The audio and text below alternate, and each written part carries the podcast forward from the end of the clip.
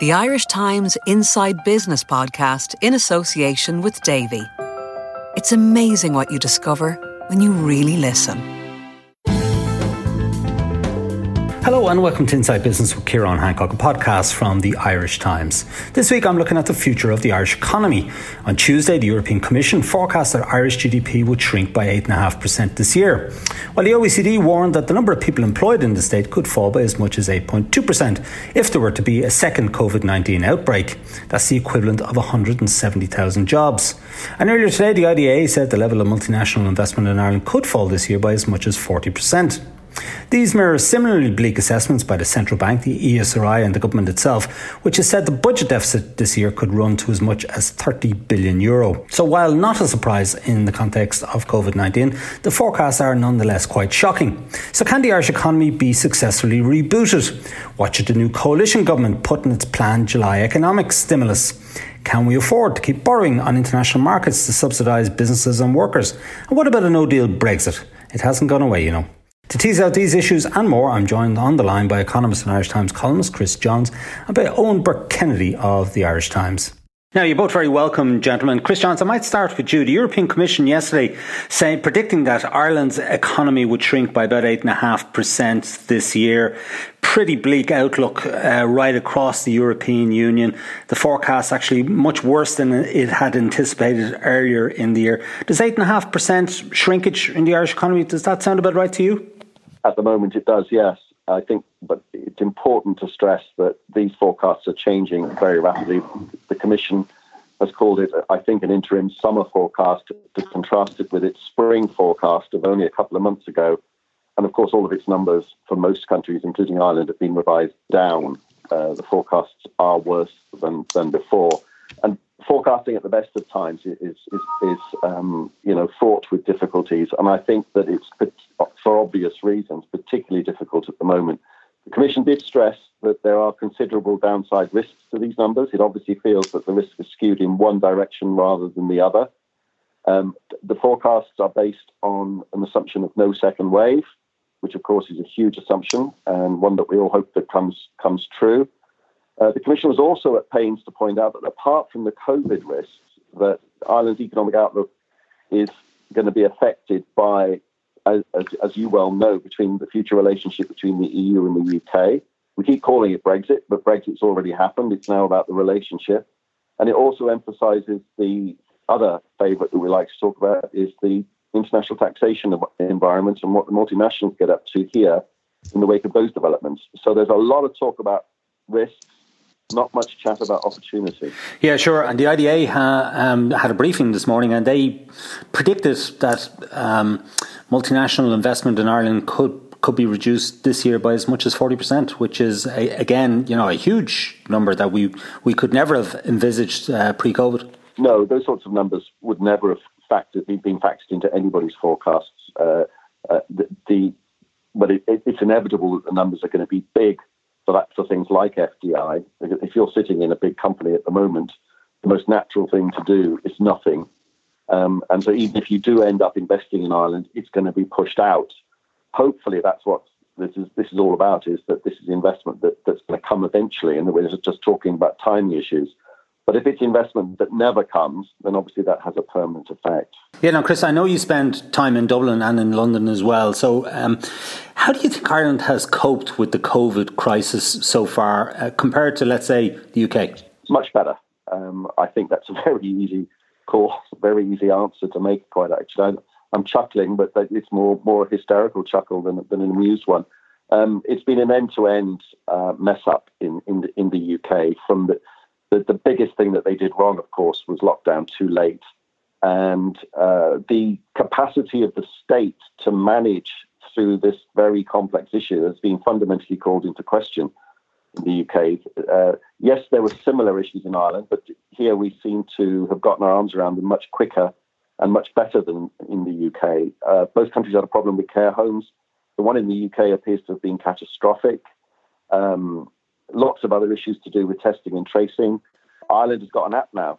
The UK promised one months ago and still doesn't have one that works. Um, the list goes on, but Ireland's done an awful lot better than the UK.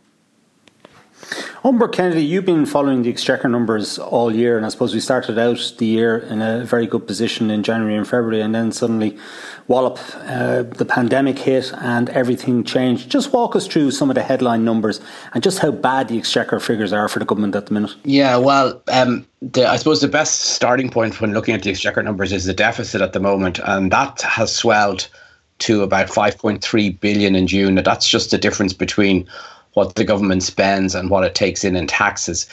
Now, just to put that in perspective, this time last year we had a surplus of 260 million. So we've gone down about um, over 5 billion, and the bulk of that deterioration is being led by spending, as you might expect, on the two government um, wage support schemes.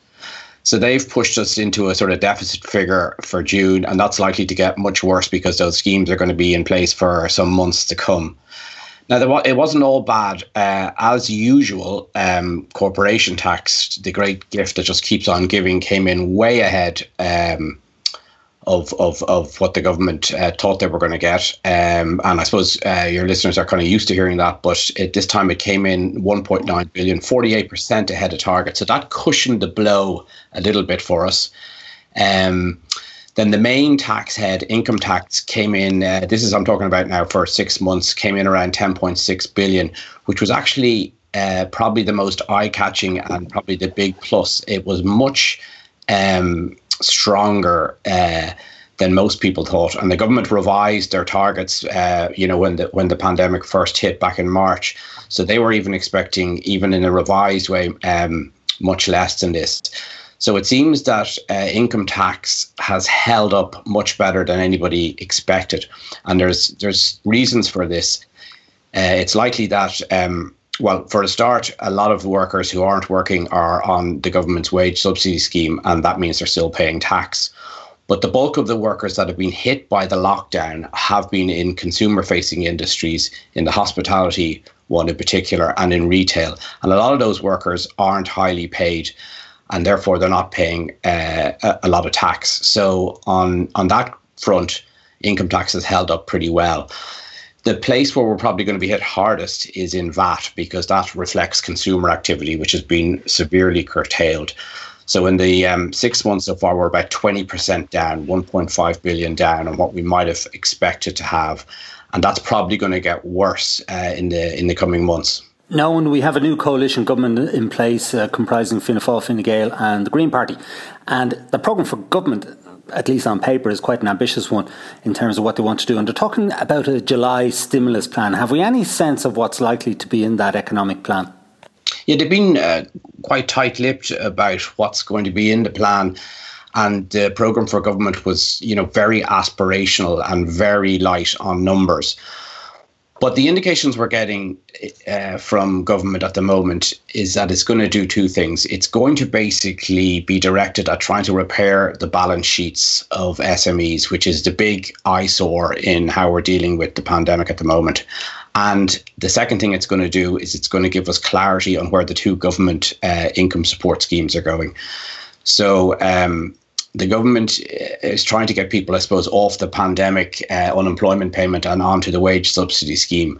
That's the hope. At the moment, um, the, the the numbers still on the pandemic unemployment uh, payment are still quite high and surprisingly high. I think the government thought that, you know, a lot of people would be coming off that, but it seems businesses are still wary of the level of demand out there.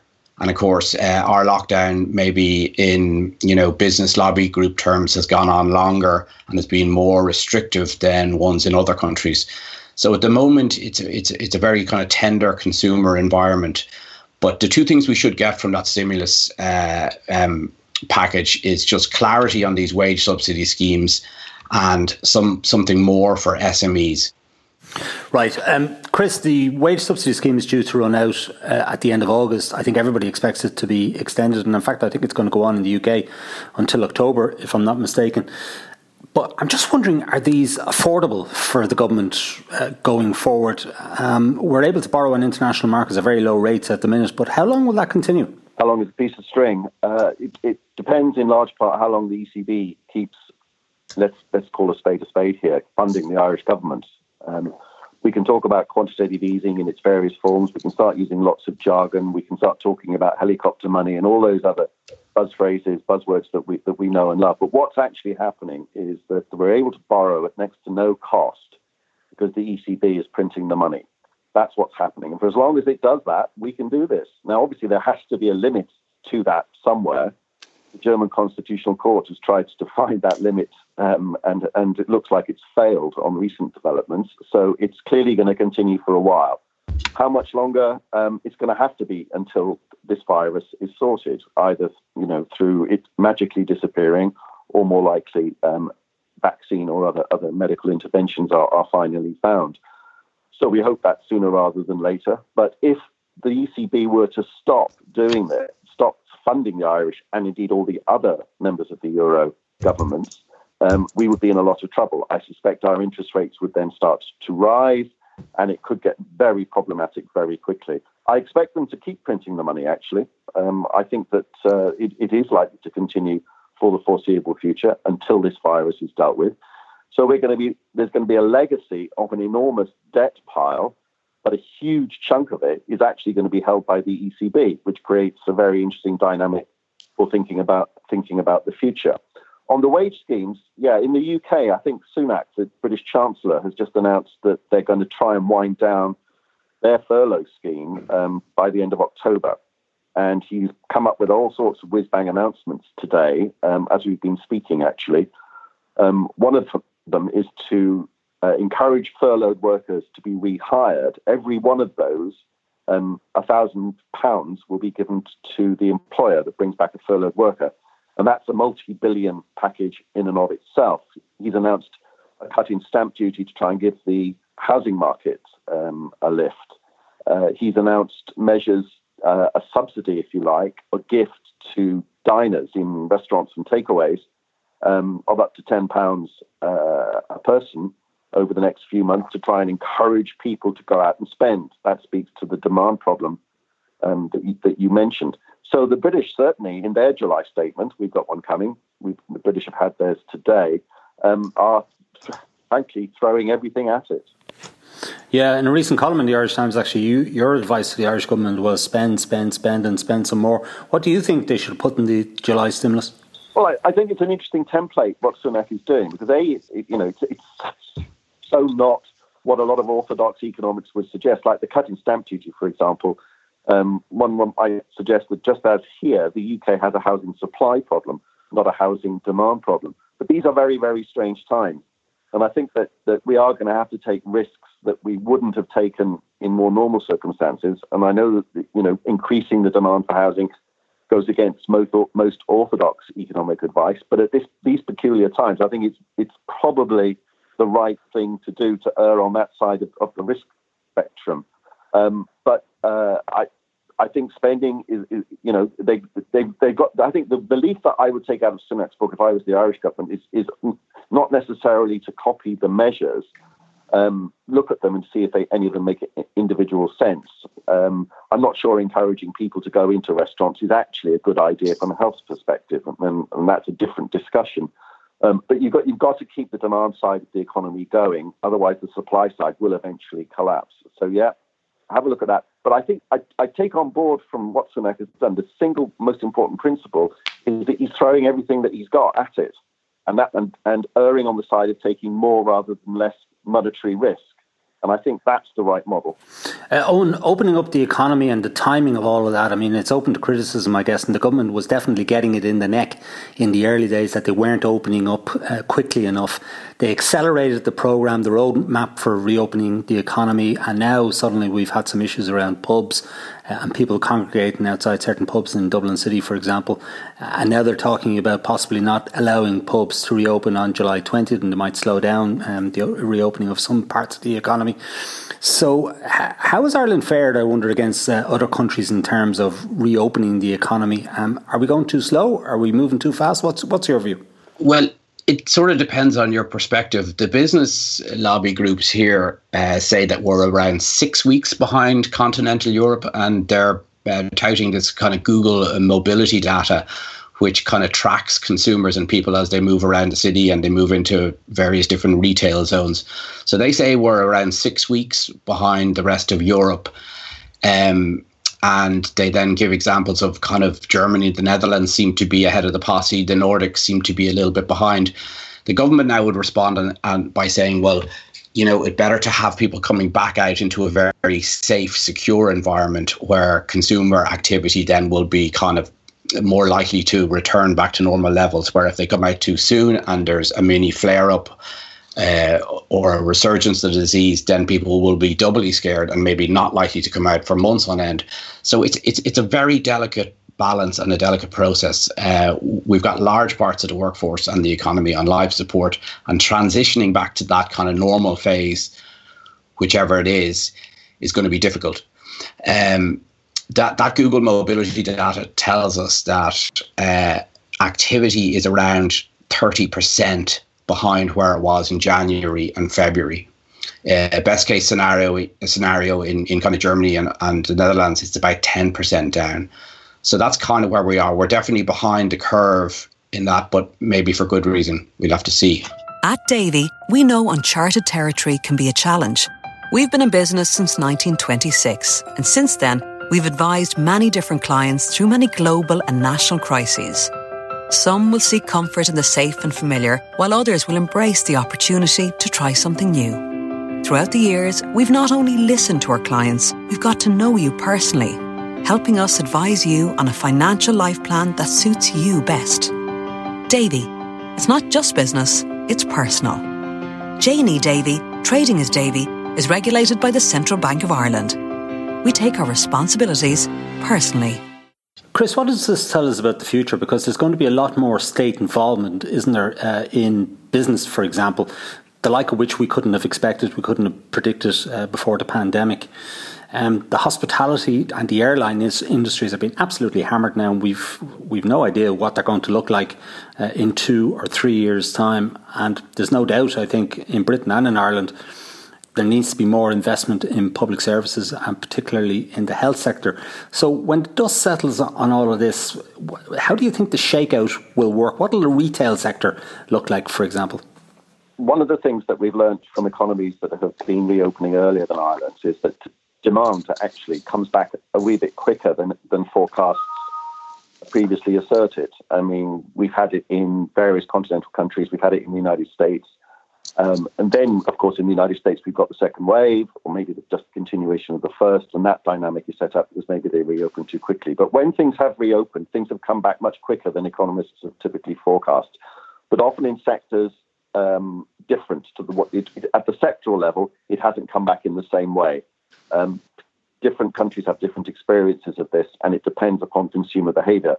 And one of the consequences, I think, one of the contrasts that I paint between what's happened in the UK and Ireland, one of the things that I've noticed, I'm, I'm sitting in Ireland at the moment, is that generally people in Ireland are much, much more nervous about going out, about being in a pub, despite all the lurid stories about being in a pub or a restaurant or, or, or generally just being out and about than they are in the UK.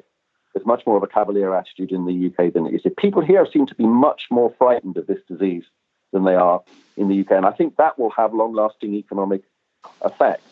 Um, because I think that the, the people going back to retail, people going back to restaurants, people going back to pubs, yes, there was an initial surge in some areas, but I think overall they're going to be very slow. Behaviorally, they're going to be very slow to do it because because of fear of, of this disease. So that's going to have long lasting, long lasting consequences.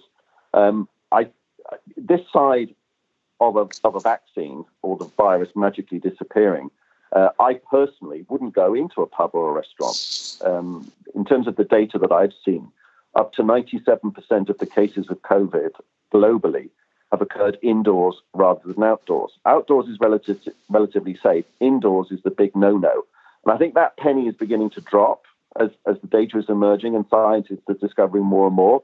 So if you think about that in going indoors comment, particularly into crowded places that are indoors that have poor ventilation, that really speaks for big trouble ahead for, for places like pubs and restaurants. In the United States, in the Sun Belt, where, we know the sun actually uh, contributes to the um, degrading of this virus. One of the reasons why they've had the upsurge in cases is that they're all locked inside air conditioned bars and restaurants. And I know one investment bank globally has been using restaurant opening data to predict where COVID is going to flare up two weeks hence. That, that correlation is that high. So I think consumer behavior obviously has changed, and I think there's going to be some pretty permanent changes to it going forward as well. What about offices, Chris? Everybody's talking about remote working, that it's here to stay.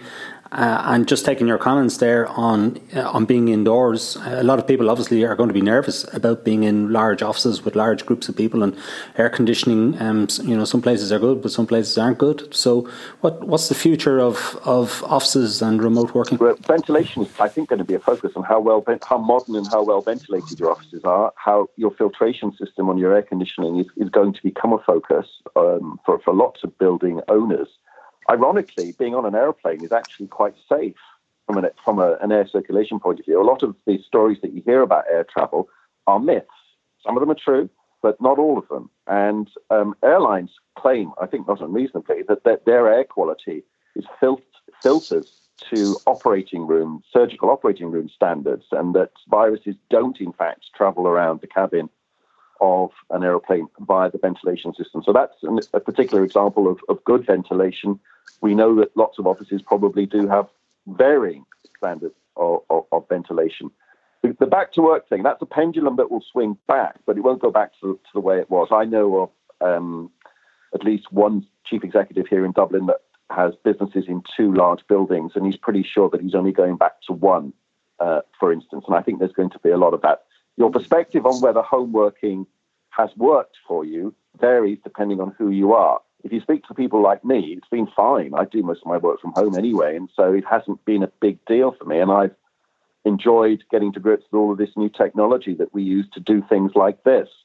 And if you speak to young parents, uh, fathers or mothers or both, who um, have had young children at home while they've been working from home, you should hear the very graphic descriptions of what it's been like. And, and um, they, they have not enjoyed the experience in, in, in terms of the, the people that I have been speaking to. So it depends who you are. A lot of people think that it's been great. Some people are dying to get back to the office.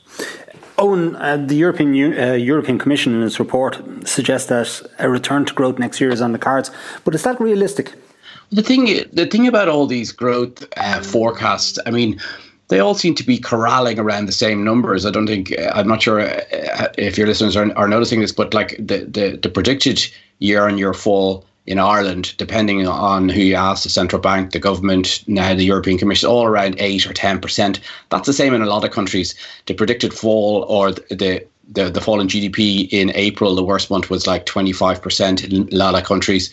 And similarly, the three month fall is around 20%. So I think what, what the forecasters are doing, and it's a pretty inexact science, is they're basically just uh, looking at the consumer facing sectors uh, and, and you know cutting them off for the period of time and then extrapolating a figure from that.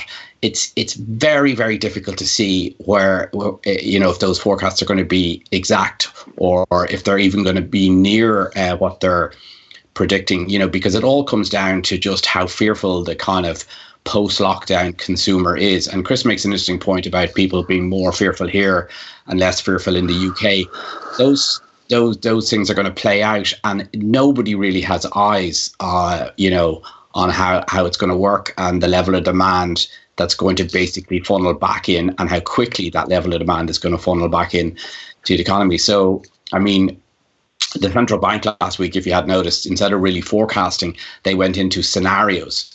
So scenario with uh, you know a resurgence of the virus and a second wave, or a scenario with no resurgence and no second wave. So they've kind of nearly dumped the forecasting process. So the question you asked about, you know, are we can we can we hope for a, a, a you know a rebound next year? It's it's just really in the lap of the gods at the moment. Chris, there's a couple of important external events uh, taking place this year that will have an impact on Ireland and any recovery. One of them is Brexit. I know you're saying that we shouldn't be calling it that anymore, but for shorthand purposes, let's call it Brexit. Um, there's due to be uh, a deal or not uh, by the end of this year on the future relationship between the EU and the UK. And the other is the American election and whether Donald Trump gets re elected or not, or, or, Joe Biden gets to go to the White House. And that could have a very significant impact, uh, for example, on uh, global trade. Uh, Donald Trump has had trade spats with both the EU and China, for example, in the past uh, couple of years.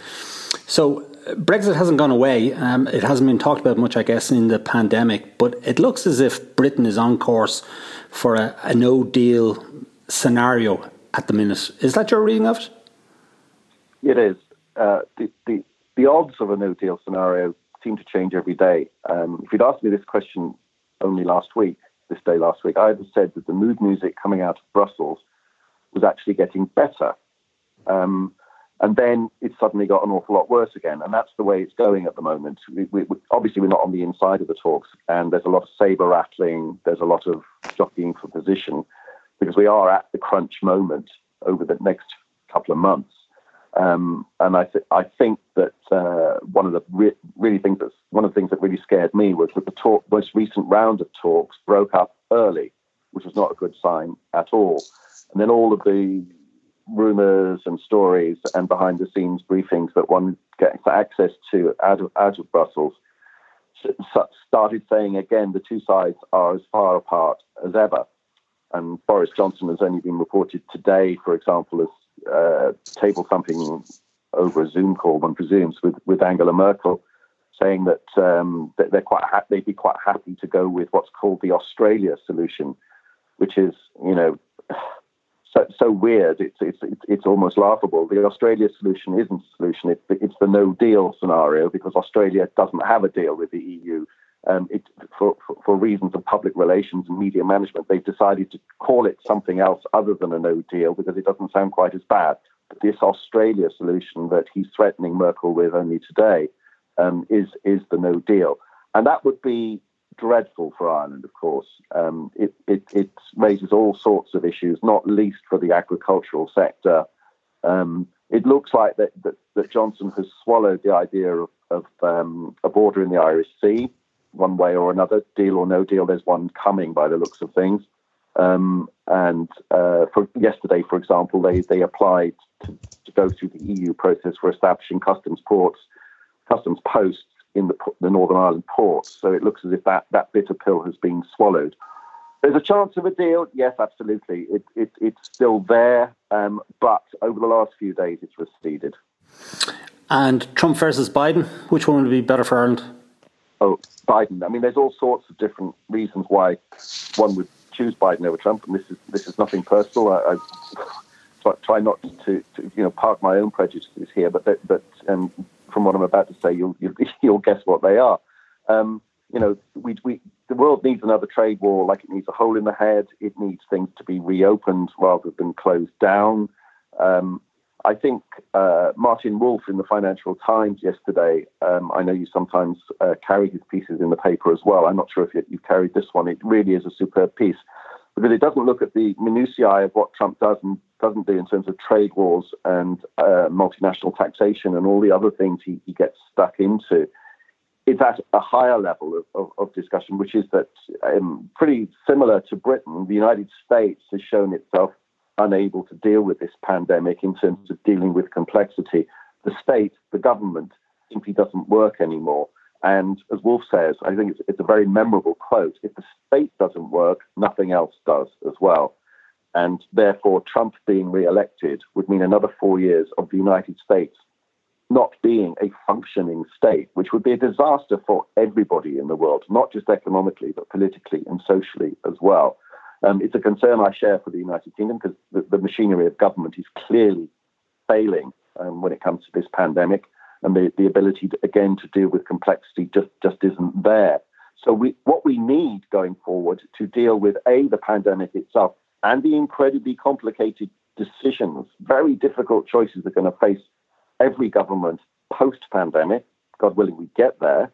Um, we need functioning, um, well equipped uh, governments And um, we we ain't, certainly ain't got that in the states. And this is the main reason why I would hope for a Biden administration is that the machinery of government then starts to work again. Um, because it isn't at the moment. All right. Well, I think everybody will probably share that sentiment. Uh, Chris Johns and Eoin Burke-Kennedy, thank you for joining me. Okay, that's it for this week from Inside Business. My thanks to Chris Johns and Eoin Burke-Kennedy for their contributions. Thanks also to our sponsor Davy for their continued support. Declan Conlon produced the show with JJ Vernon as sound engineer. Remember, you can get the latest business news straight into your inbox by signing up to our Business Today email at irishtimes.com. And you can also follow the Irish Times business feed each day on Twitter, LinkedIn, and Facebook. I'm Ciarán Hancock. Until next time, take care and stay well.